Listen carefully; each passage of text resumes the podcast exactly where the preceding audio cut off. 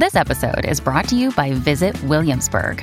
In Williamsburg, Virginia, there's never too much of a good thing. Whether you're a foodie, a golfer, a history buff, a shopaholic, an outdoor enthusiast, or a thrill seeker, you'll find what you came for here and more.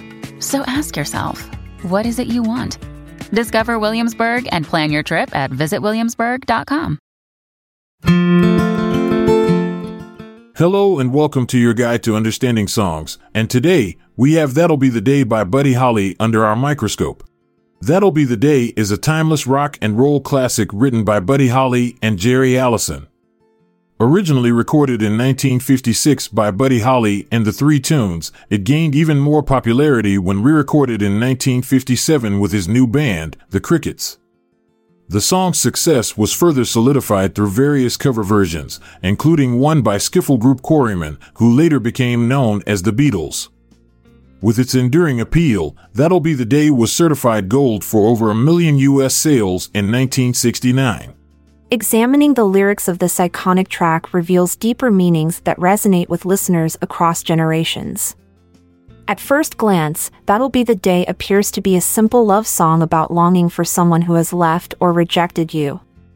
However, upon closer analysis of its verses and chorus structure along with contextual information from Holly's life at that time period, such as his struggles to find success in music, we can uncover additional layers of interpretation.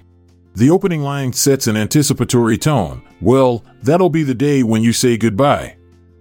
This phrase suggests skepticism towards any possibility of reconciliation or reunion between two individuals who have grown apart emotionally or physically.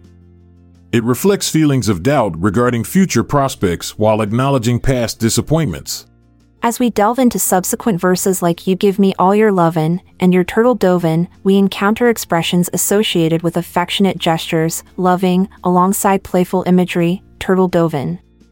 These lines convey both tenderness and lightheartedness within relationships but also hint at potential naivety or immaturity present during early stages of romance. The chorus serves as an anchor throughout T. Thanks for tuning in to our Song Lyrics podcast. As Buddy Holly said, that'll be the day when you say goodbye. Until next time, keep rocking. I'm Montgomery Jones. And I'm Amalia Dupre.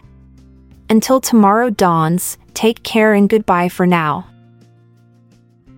This episode is produced by Klassic Studios.